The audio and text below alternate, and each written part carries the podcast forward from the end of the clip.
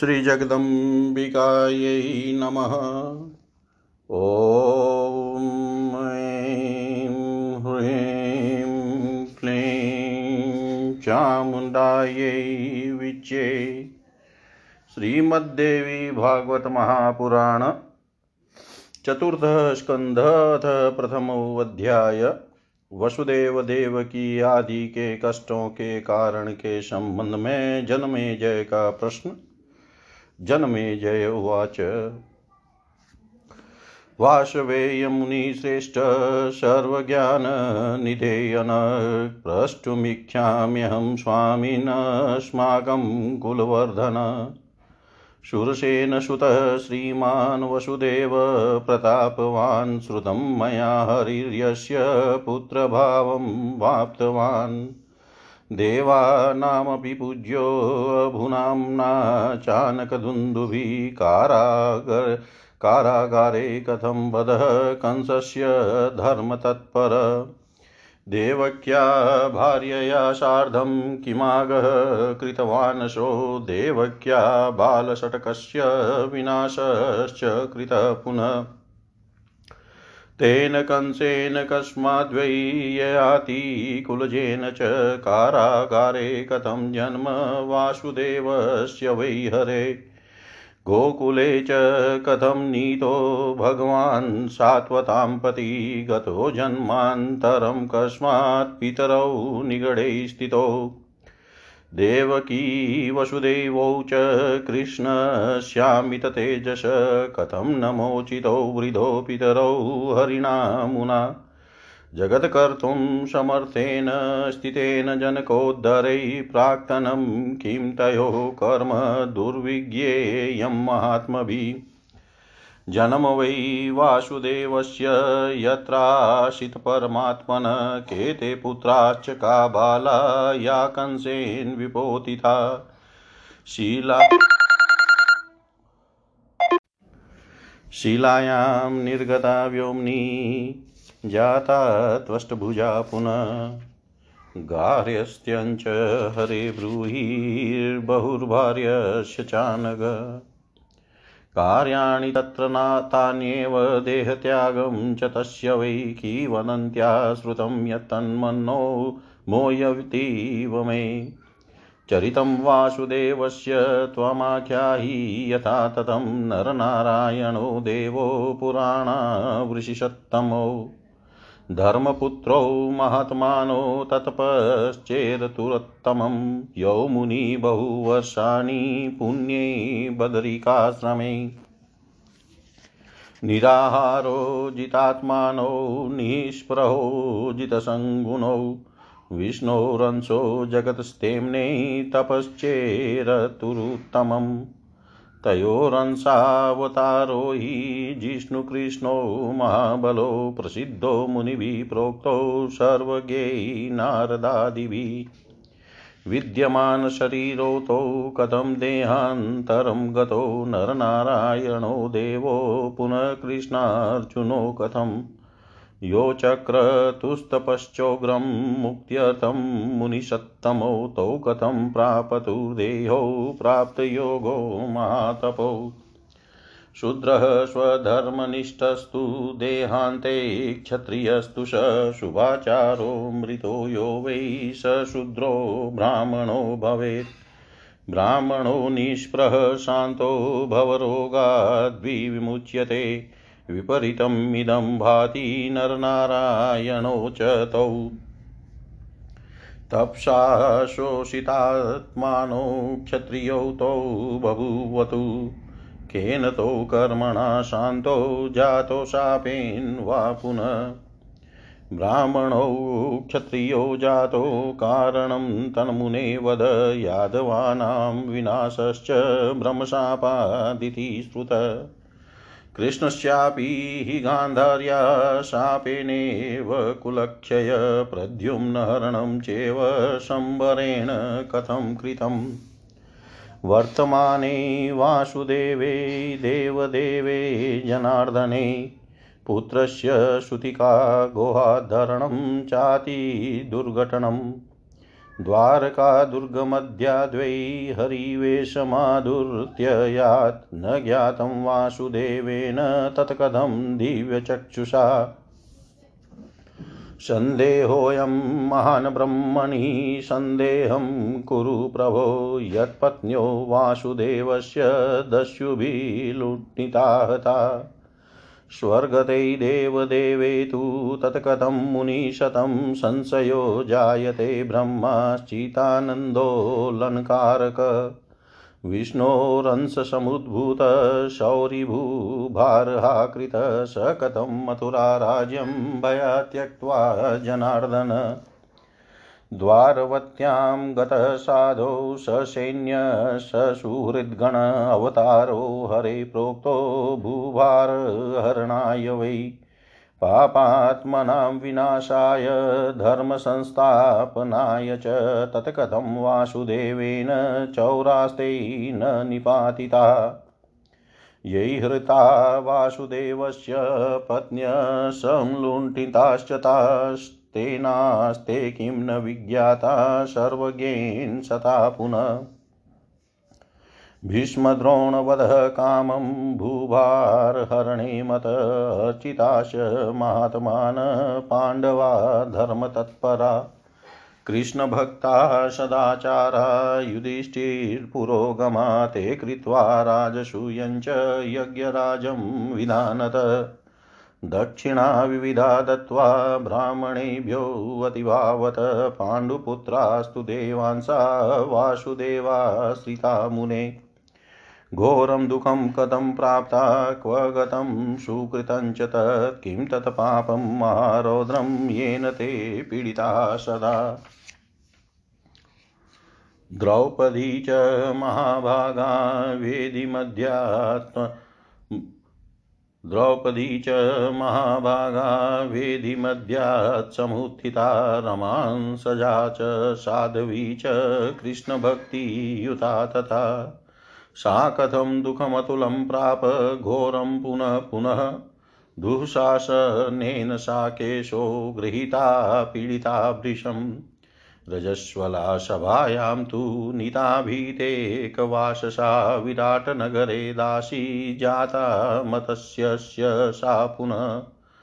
धर्षिता किचकेनाथ, रुदती कुररीयता, हृता जयद्रथेनाथ, क्रन्दमानातिदुःखिता। मोचिता पाण्डवै पश्चाद्बलवद्भिमात्मभिः पूर्वजन् कृतं पापं किं तद्येन च पीडिताः। दुःखान्यै दुःखान्यनेकान्याप्तास्ते कथयाद्य मामते राजसूयं क्रतुवरं कृत्वा ते मम पूर्वजा। दुःखं महत्तरं प्राप्तः। पूर्वजन् वै देवांसानां कथं तेषां संशयोऽयं महानिमे सदाचारेस्तु कौन्तेयै भीष्मद्रोणादयो हता चलेन धनलाभार्थं जानानै नश्वरं जगत्। प्रेरिता वासुदेवेन पापे घोरे महात्मना कुलं चयितवन्तस्ते हरिणा परमात्मना। वरं भिक्षाटनं साधो निवारे जीवनं वरं योद्धान् हत्वा लोभेन शिल्पेन जीवनं वरम् वीचिनस्तु त्वया वंशो रक्षितो मुनिशतं समुत्पाद्य सुता सुतानाशु गोलकाञ्च तृणाशनान्।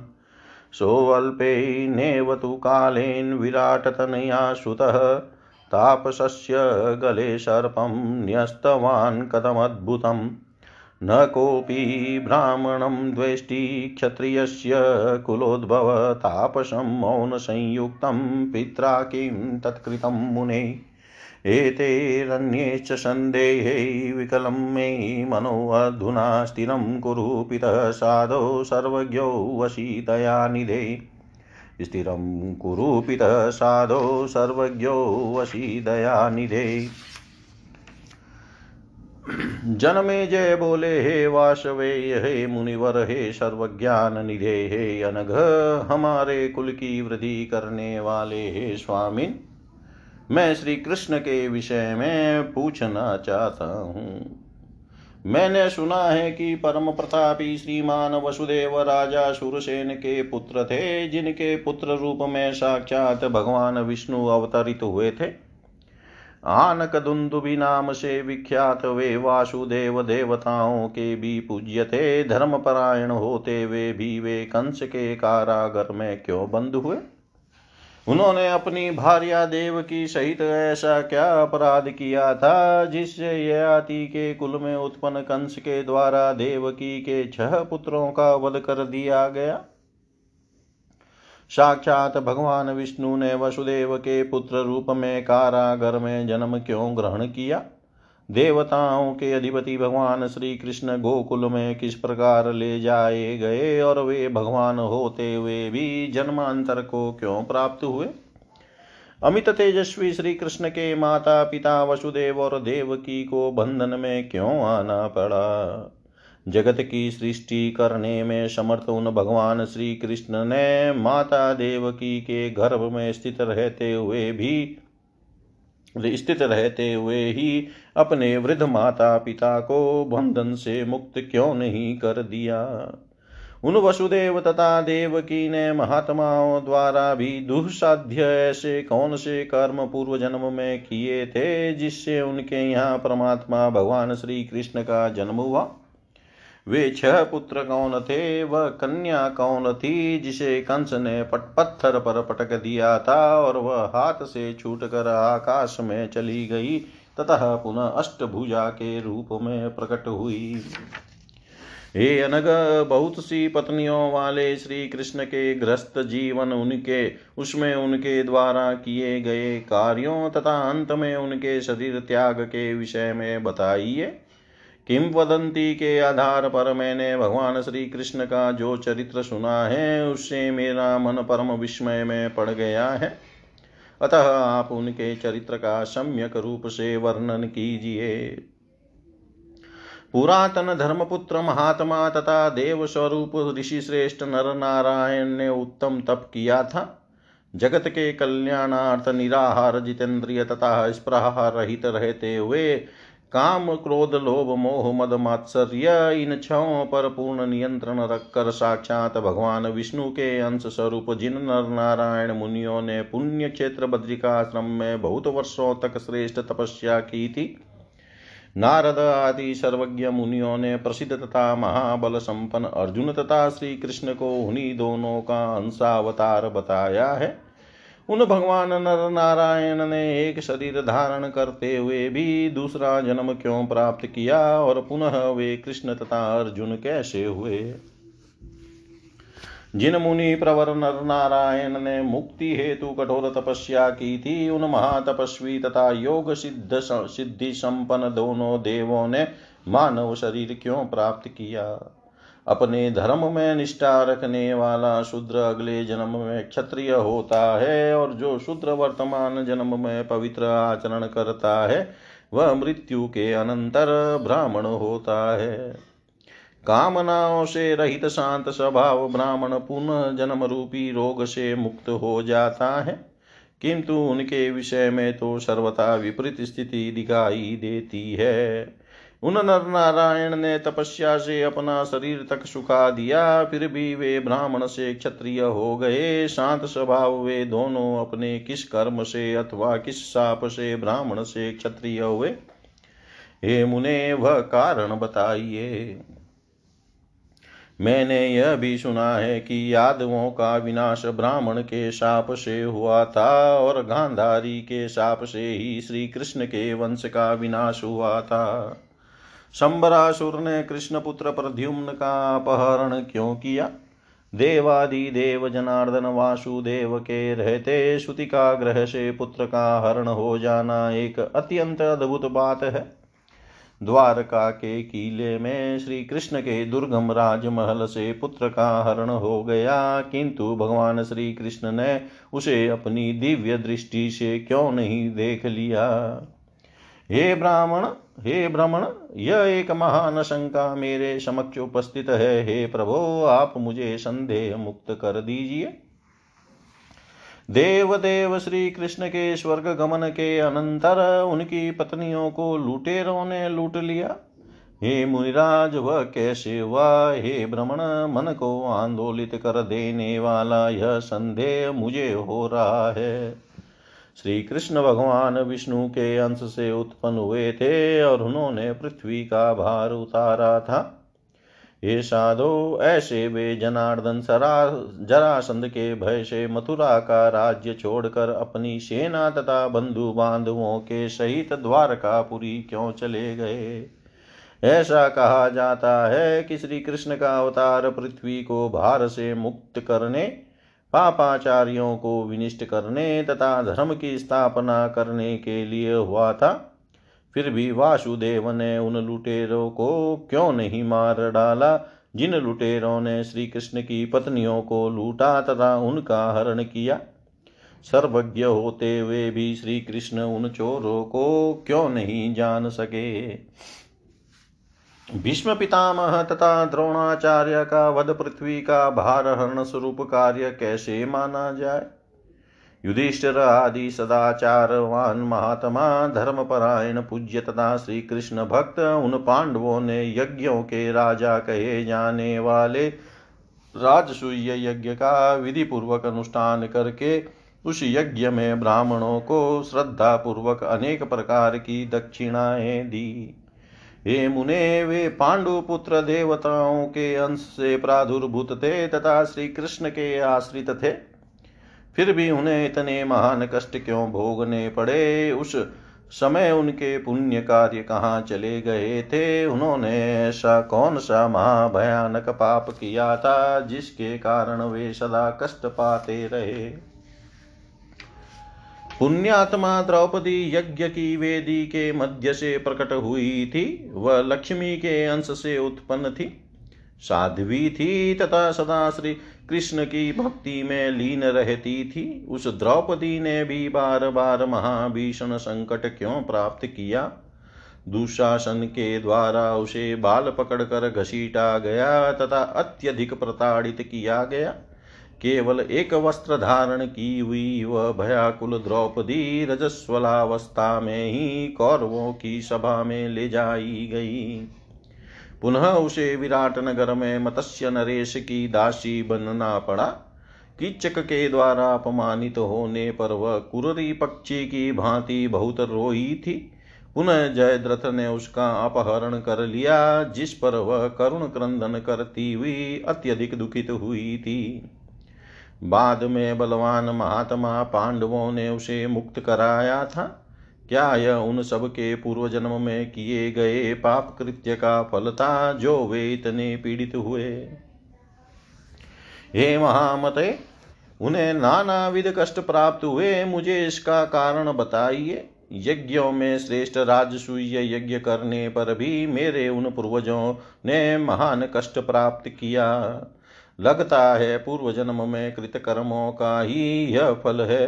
देवताओं के अंश होने पर भी उन्हें कष्ट प्राप्त हुआ। मुझे यह महान संदेह है।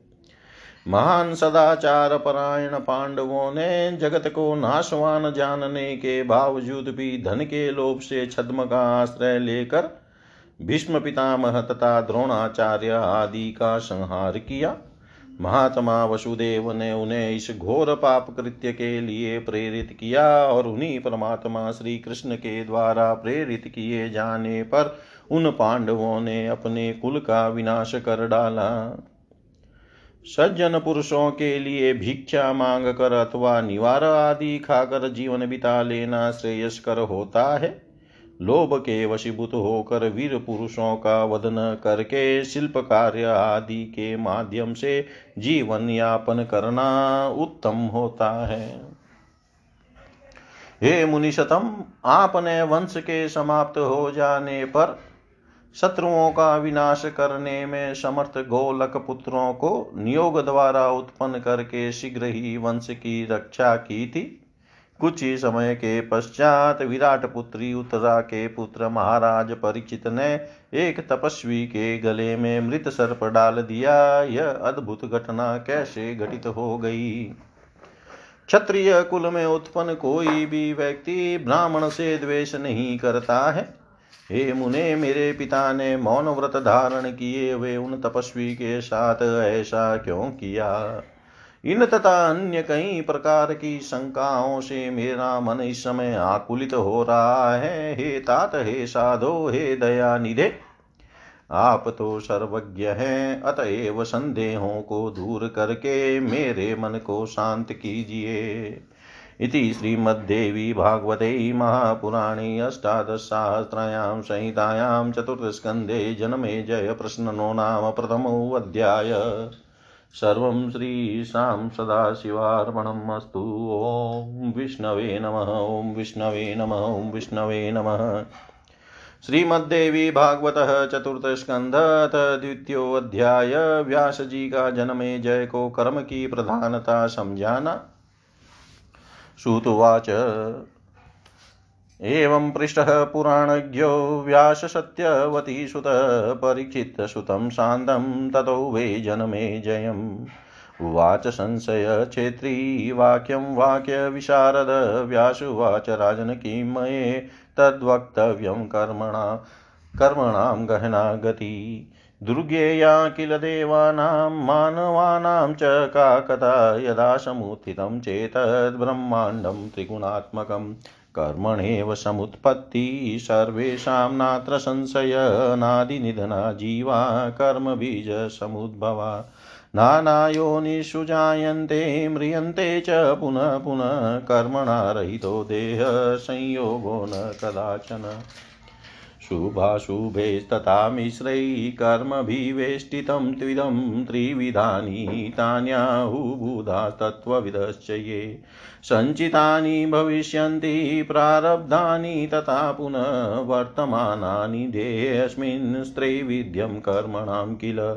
ब्रह्मादीनां च सर्वेषां तद्वत्सत्त्वं नराधिप सुखं दुःखं जरा मृत्युहर्षशोकादयस्तथा। कामक्रोधौ च लोभश्च सर्वे देहगता गुणा देवादीनाश्च सर्वेषां प्रभवन्ति नराधिप, रागद्वेषादयो भावा, स्वर्गे अपि प्रभवन्ति, देवानां मानवानां च, तिरश्चां च, तथा पुनः।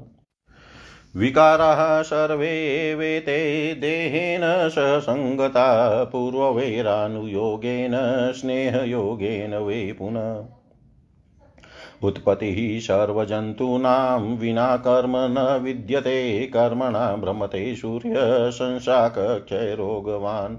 कपाली च तथा रुद्रकर्मणेव न संशय अनादिनिधनं चेतत्कारणं कर्म विद्यते। तेनेह शाश्वतं सर्वं जगतस्तावरजङ्मम नित्यानित्यविचारेऽत्र निमग्ना मुनयः सदा। न जानन्ति किमेतद्वै नित्यं वा नित्यमेव च माययां विद्यमानायां जगन्नित्यं प्रतीयते। कार्याभाव कथं वाच्य कारणे सति सर्वदा माया नित्या कारणं च सर्वेषां सर्वदा किल। कर्मबीजं ततो नित्यं चिन्तनीयं सदा बुधैः भ्रमत्येव जगत् सर्वं राजन् कर्म नियन्त्रितम्। नानायोनिषु राजेन्द्र, नानाधर्ममयेषु च इच्छया च भवेज्जन्म विष्णोरमिततेजस युगे युगेष्वनेकासु नीचयोनिषु तत्कथं त्यक्त्वा वैकुण्ठसंवासं सुखभोगान् नेकश विणमुत्रमन्दिरे वासं सन्त्रस्तः कोऽभिवाञ्छति पुष्पावचल लीलां च जलकेलीं सुखासनं। त्यक्त्वा गर्भगृहे वासं, कोऽभिवाञ्छति बुद्धिमान् तुलिकां, मृदुसंयुक्तां दिव्यां शय्यां विनिर्मिता। त्यक्तवादो मुखवासं च कोऽभिवाञ्छति पण्डितगीतं नृत्यं च वाद्यं च नानाभावसमन्वितं। मुक्त्वा को नरके वासं मनसापि विचिन्तयेत् सिन्धुजातद्भुतभावानां रसं त्यक्त्वा सुदुस्त्यजम्।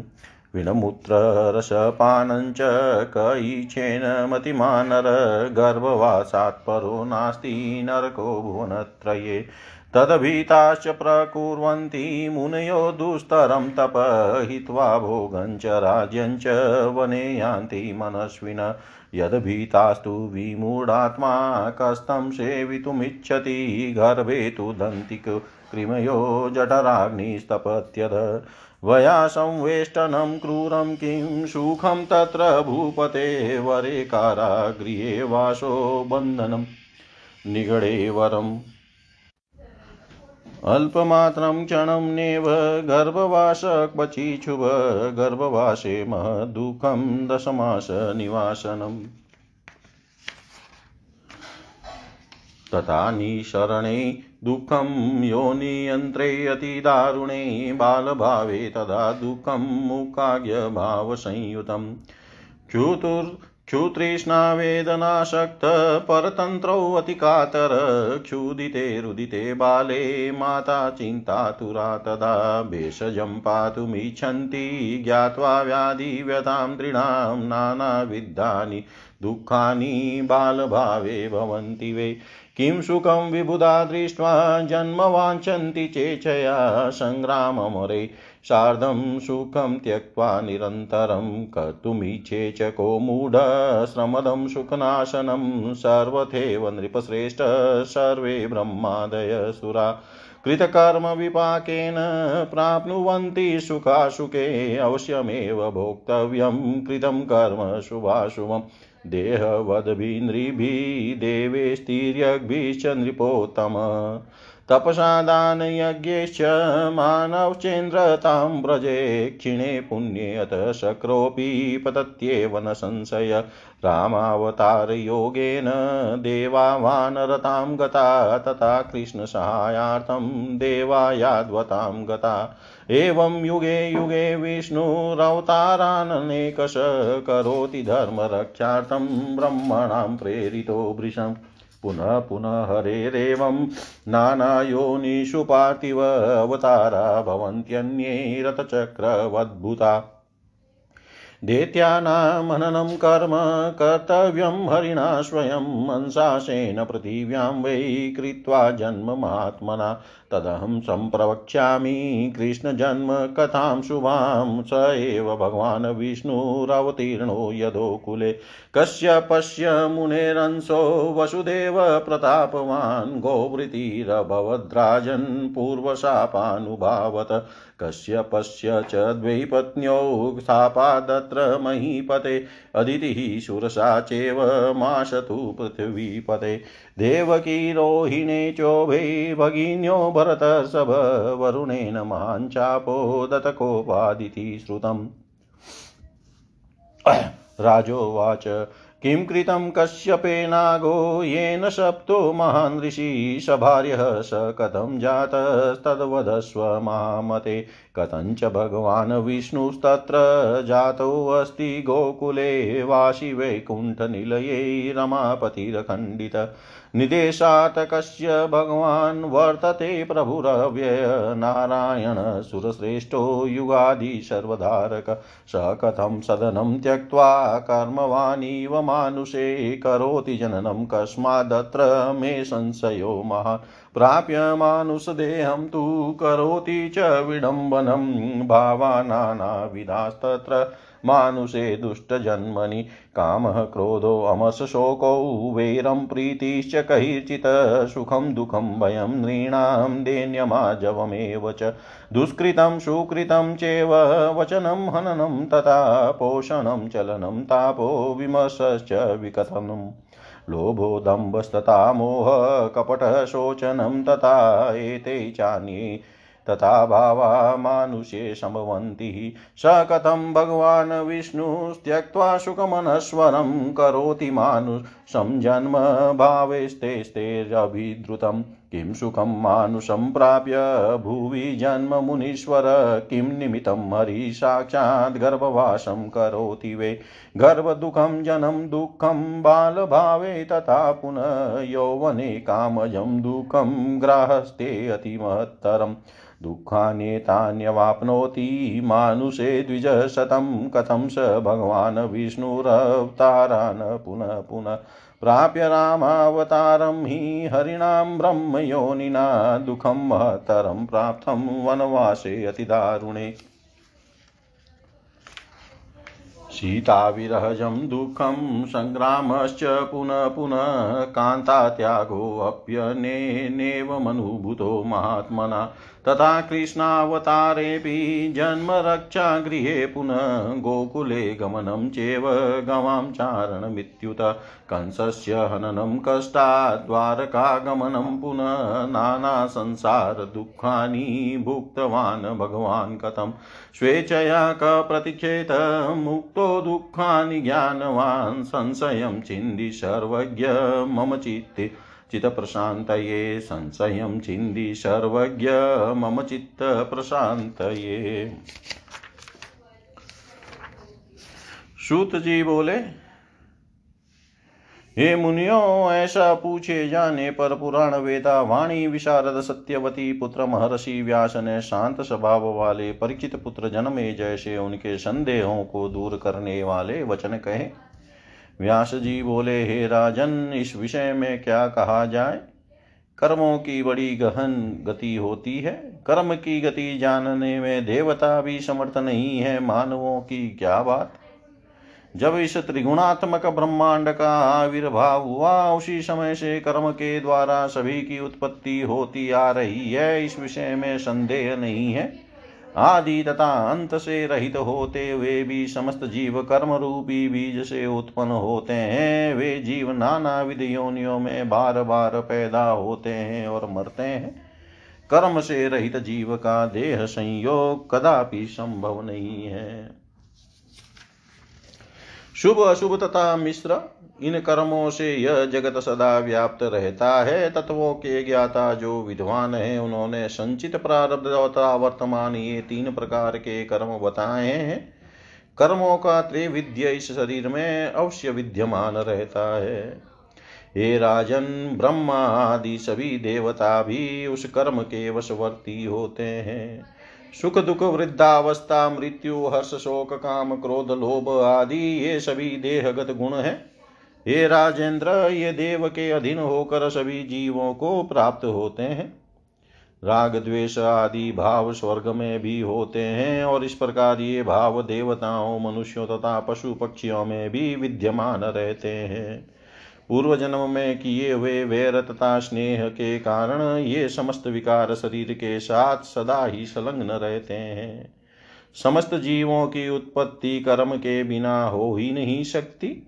कर्म से ही सूर्य नियमित रूप से परिभ्रमण करता है और चंद्रमा क्षय रोग से ग्रस्त रहता है।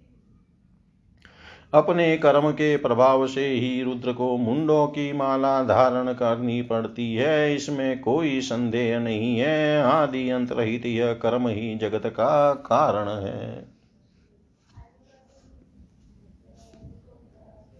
स्थावर जंगमात्मक यह समग्र शाश्वत विश्व उसी कर्म के प्रभाव से नियंत्रित है। सभी मुनिगण इस कर्ममय जगत की नित्यता तथा अनित्यता के विचार में सदा डूबे रहते हैं, फिर भी वे नहीं जान पाते कि यह जगत नित्य है अथवा अनित्य। जब तक माया विद्यमान रहती है, तब तक यह जगत नित्य प्रतीत होता है। कारण की सर्वथा सत्ता रहने पर कार्य का भाव कैसे कहा जा सकता है? माया नित्य है और वही सर्वदा सबका कारण है। अतएव कर्म बीज की अनित्यता पर बुद्धिमान पुरुषों को सदा चिंतन करना चाहिए। हे राजन, संपूर्ण जगत कर्म के द्वारा नियंत्रित होकर सदा परिवर्तित होता रहता है। हे राजेंद्र, यदि अमित तेज वाले भगवान विष्णु अपनी इच्छा से जन्म लेने के लिए स्वतंत्र होते तो वे नाना विध योनियों में नाना विध धर्म कर्मानुरूप युगों में तथा अनेक प्रकार की निम्न योनियों में जन्म क्यों लेते? अनेक प्रकार के सुख भोग और वैकुंठपुरी का निवास छोड़कर मलमूत्र वाले स्थान उदर में भयभीत होकर भला कौन रहना चाहेगा? फूल चुनने की क्रीड़ा, जल विहार तथा सुखदायक आसन का परित्याग कर, कौन बुद्धिमान गर्भगृह में वास करना चाहेगा? कोमल रुई से निर्मित गदे तथा दिव्य सैया को छोड़कर गर्भ में औंधे मुँह पड़े रहना, भला कौन विद्वान पुरुष पसंद कर सकता है? अनेक प्रकार के भावों से युक्त गीत गीत वाद्य तथा नृत्य का परित्याग करके गर्भ रूपी नरक में रहने का मन में विचार तक भला कौन कर सकता है? ऐसा कौन बुद्धिमान व्यक्ति होगा जो लक्ष्मी के अद्भुत भावों के अत्यंत कठिनाई से त्याग करने योग्य रस को छोड़कर मलमूत्र का रस पीने की इच्छा करेगा? अतएव तीनों लोकों में गर्भवास से भड़कर नरक स्वरूप अन्य कोई स्थल नहीं है।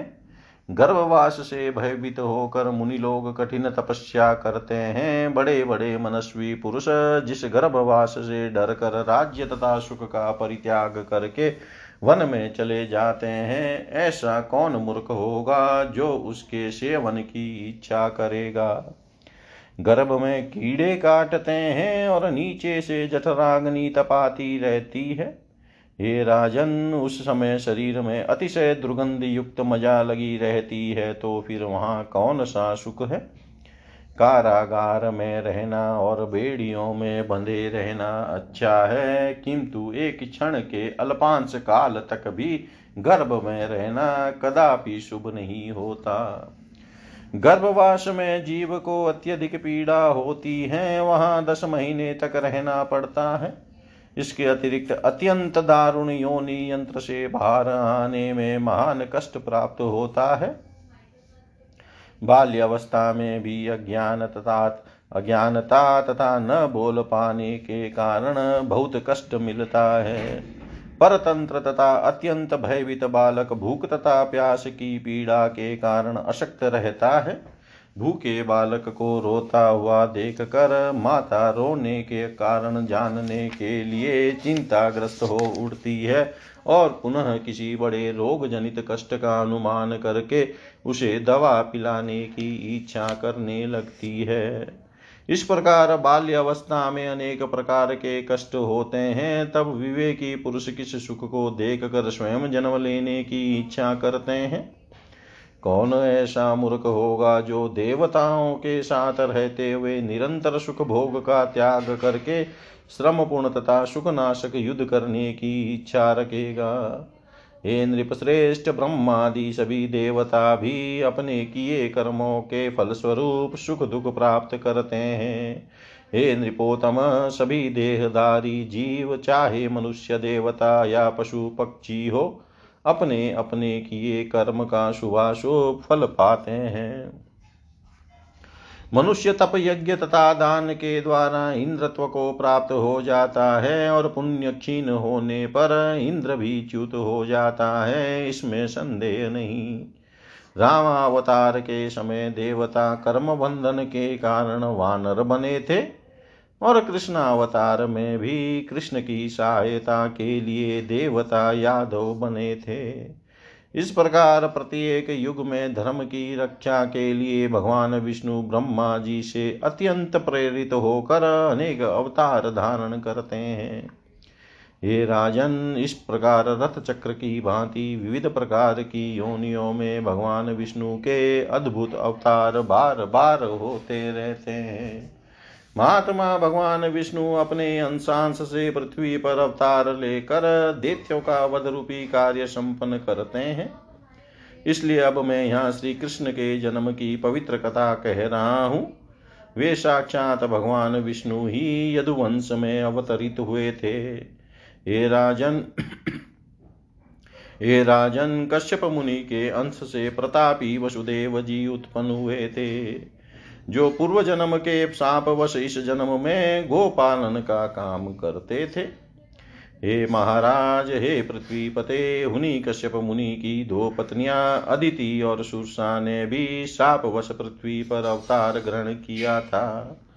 हे भरत श्रेष्ठ, उन दोनों ने देवकी और रोहिणी नामक बहनों के रूप में जन्म लिया था। मैंने यह सुना है कि क्रुद्ध होकर वरुण ने उन्हें महान साप दिया था। राजा बोले, हे महामते, महर्षि कश्यप ने कौन सा ऐसा अपराध किया था जिसके कारण उन्हें स्त्रियों सहित साप मिला? मुझे, इसे मुझे बताइए। वैकुंठवासी अविनाशी रमापति भगवान विष्णु को गोकुल में जन्म क्यों लेना पड़ा? सबके स्वामी अविनाशी देव श्रेष्ठ युग के आदि तथा सबको धारण करने वाले साक्षात भगवान नारायण किसके आदेश से व्यवहार करते हैं और वे अपने स्थान को छोड़कर मानव योनि में जन्म लेकर मनुष्यों की भांति सब काम क्यों करते हैं? इस विषय में मुझे महान संदेह है। भगवान विष्णु स्वयं मानव शरीर धारण करके हीन मनुष्य जन्म में अनेक विध लीलाएँ दिखाते हुए प्रपंच क्यों करते हैं? काम क्रोध, अमर्ष शोक, वैर प्रेम, सुख दुख, भय अधीनता, सरलता, पाप पुण्य, वचन मारण, पोषण, चलन, ताप विमर्श, आत्मश्लाघा, लोभ, दम्भ, मोह, कपट और चिंता। ये तथा अन्य भी नाना प्रकार के भाव मनुष्य जन्म में विद्यमान रहते हैं। वे भगवान विष्णु शाश्वत सुख का त्याग करके इन भावों से ग्रस्त मनुष्य जन्म किस लिए धारण करते हैं? हे मुनीश्वर, इस पृथ्वी पर मानव जन्म पाकर कौन सा सुख मिल जाता है? वे साक्षात भगवान विष्णु किस कारण से गर्भवास करते हैं? गर्भवास में, दुख जन्म ग्रहण में, दुख बाल्यावस्था में, दुख यौवनावस्था में काम जनित दुख एवं घरास्त्य जीवन में तो बहुत बड़ा दुख होता है। ये विप्रवर, ये अनेक कष्ट मानव जीवन में प्राप्त होते हैं तो फिर वे भगवान विष्णु अवतार क्यों लेते हैं? ब्रह्मयोनि भगवान विष्णु को राम अवतार ग्रहण करके अत्यंत दारुण वनवास काल में घोर कष्ट प्राप्त हुआ था। उन्हें सीता वियोग से उत्पन्न महान दुख प्राप्त हुआ था। तथा अनेक बार राक्षसों से युद्ध करना पड़ा। अंत में महान आत्मा वाले इन श्री राम को पत्नी परित्याग की असीम वेदना भी सहनी पड़ी। उसी प्रकार कृष्णावतार में भी बंदी गृह में जन्म, गोकुल, गमन, गोचारण, कंस का वध और पुनः कष्ट पूर्वक द्वारका के लिए प्रस्थान। इन अनेक विध सांसारिक दुखों को भगवान कृष्ण ने क्यों भोगा? ऐसा कौन ज्ञानी व्यक्ति होगा जो मुक्त होता हुआ भी स्वेच्छा से इन दुखों की प्रतीक्षा करेगा? हे सर्वज्ञ, मेरे मन की शांति के लिए संदेह का निवारण कीजिए। इति श्रीमद्देवी भागवते महापुराणे अष्टादशसाहस्रयां सहितायां चतुर्थस्कन्धे कर्मणो जन्माधिकारणत्वनिरूपणम् नाम द्वितीयोऽध्याय सर्वं श्रीशां सदाशिवार्पणमस्तु ॐ विष्णवे नमः ॐ विष्णवे नमः ॐ विष्णवे नमः।